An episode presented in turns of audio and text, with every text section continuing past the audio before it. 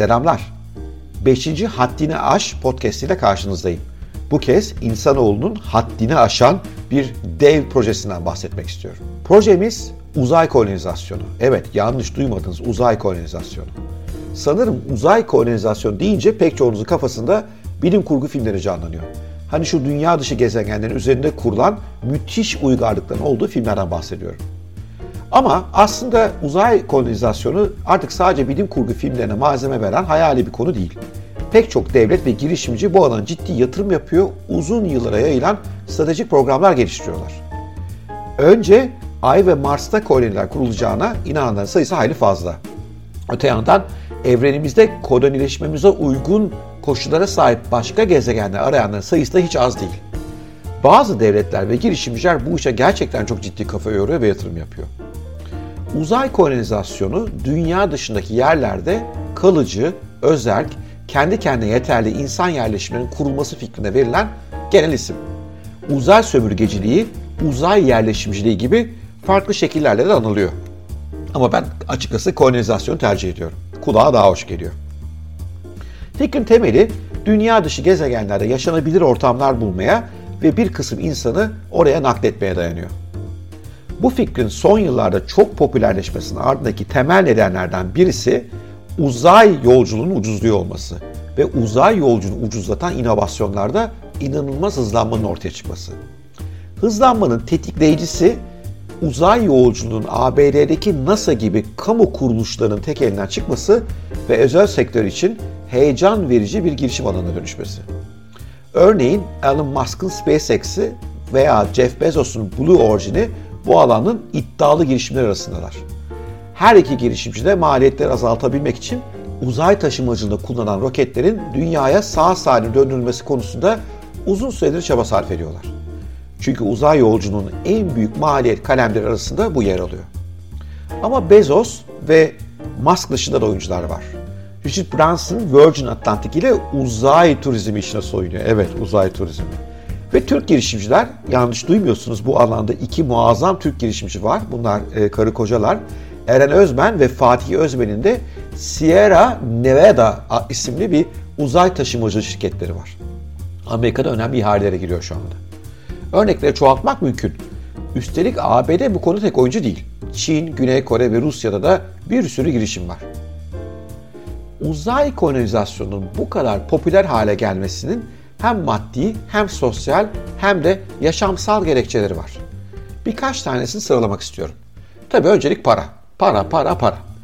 Özel şirketler dünya dışı gezegenlerden trilyonlarca dolar değerinde altın, platin ve diğer nadir materyalleri çıkarmaya başlıyorlar. Buna uzay madenciliği deniyor ve ileride çok büyük bir endüstriye dönüşmesi bekleniyor. Şaşırmadınız eminim. Her şeyin başı para. Ama neyse ki işin bir de bilimsel yönü var. Aya kurulacak bir üs, bilim adamlarının dünyanın gürültüsünden ve ışık kirliliğinden uzakta tertemiz astronomi yapmalarına izin verebilir. Bu evrenin keşfi sürecini çok hızlandıracak ve bu beni çok heyecanlandırıyor. Ayrıca ayda kurulacak bir üs uzay yolculuklarını ucuzlatabilir de. Çünkü onun sayesinde uzay gemileri dünyanın yer çekimiyle boğuşmak zorunda kalmadan yolculuklarına başlayabilirler. Ki bu uzay sektörünün en büyük masraf kalemleri arasında yer alıyor. Ama tabii insan ırkının sürmesi gibi yaşamsal bir mesele de var. SpaceX kurucusu Elon Musk ve bir süre önce aramızdan ayrılan ünlü astrofizikçi Stephen Hawking, uzay kolonizasyonun türümüzün hayatta kalması için bir zorunluluk olduğu iddiasındalar. Onlara göre büyük bir asteroid saldırısı, nükleer bir savaş veya küresel iklim değişikliği gibi felaketlerin yaşanması durumunda Mars'ta kurulmuş bir koloni türümüzü sürdürmemize yardımcı olacak. Peki bütün bu heyecanlı gelişmeler bir yana biz bu işin neresindeyiz? Uzay kolonizasyonu macerasında hangi aşamadayız? Nereye vardık? Açıkçası en iyimser tahmin insanlığın 2030'larda Ay'da ve Mars'ta ya da her ikisinde birden koloniler kurabilmiş olacağı yönünde daha önce değil. NASA 6 yıl içinde bir koloni kurma yeteneğini geliştireceğini ancak şu anda bir koloni kurma planı olmadığını söyledi geçenlerde. Rusya 2030 yılına kadar bir ay karakolu kuracağını açıklarken Çin ve Avrupa'nın uzay ajansları da ay üstü planları olduğunu belirtiyorlar. Mars'ta bir koloni kurmak çok daha zor elbette. küçük bir Hollanda şirket olan Mars One 2032 yılına kadar öncüleri Mars'a göndereceğini iddia ediyor. Ama bana kalırsa açıkçası bu hiç de kolay gözükmüyor. Biraz daha kağıt üzerinde bir proje gibi. Elon Musk'ın SpaceX'i ise 2022'de Mars'a ilk insansız kargo gemisini indirmeyi planlıyor. Musk 2028 yılında Mars kolonisini ilk sömürgeciler için hayata geçirmek istediğini söylüyor. Valla Elon Musk'ın da genellikle bu terminlerde epey hata yaptığını düşünürsek 2030-2040'ları öngörmek biraz daha gerçekçi olur gibi geliyor bana. İddialar ve projeler havada uçsalar da gerek Ay'a gerekse Mars'a koloniler kurmak büyük zorluklar taşıyor. Bir şekilde uzay girişimcileri buralara ekonomik olarak ulaşmanın yollarını bulsalar da kolonileşmenin önündeki engeller bitmiyorlar. Gerek Ay gerekse Mars insanoğlunun yaşaması için hiç uygun yerler değiller. Buralarda oksijen yok, yer çekimi çok düşük.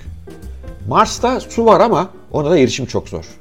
Yani eğer bir gün uzay kolonizasyonu gerçekleşecekse bu çok daha fazla inovasyon, yatırım ve kararlılık gerektiriyor. Ama açıkçası uzay işinde para var. Ve gerek devletler gerekse girişimciler bu işe çok motiveler. Ve tarih bize hep göstermiştir ki insanoğlu bir şeye bu kadar motive olduğunda en de sonunda başarıya ulaşıyor. Önümüzdeki günler bu alanda son derece heyecan verici gelişmelere gebe.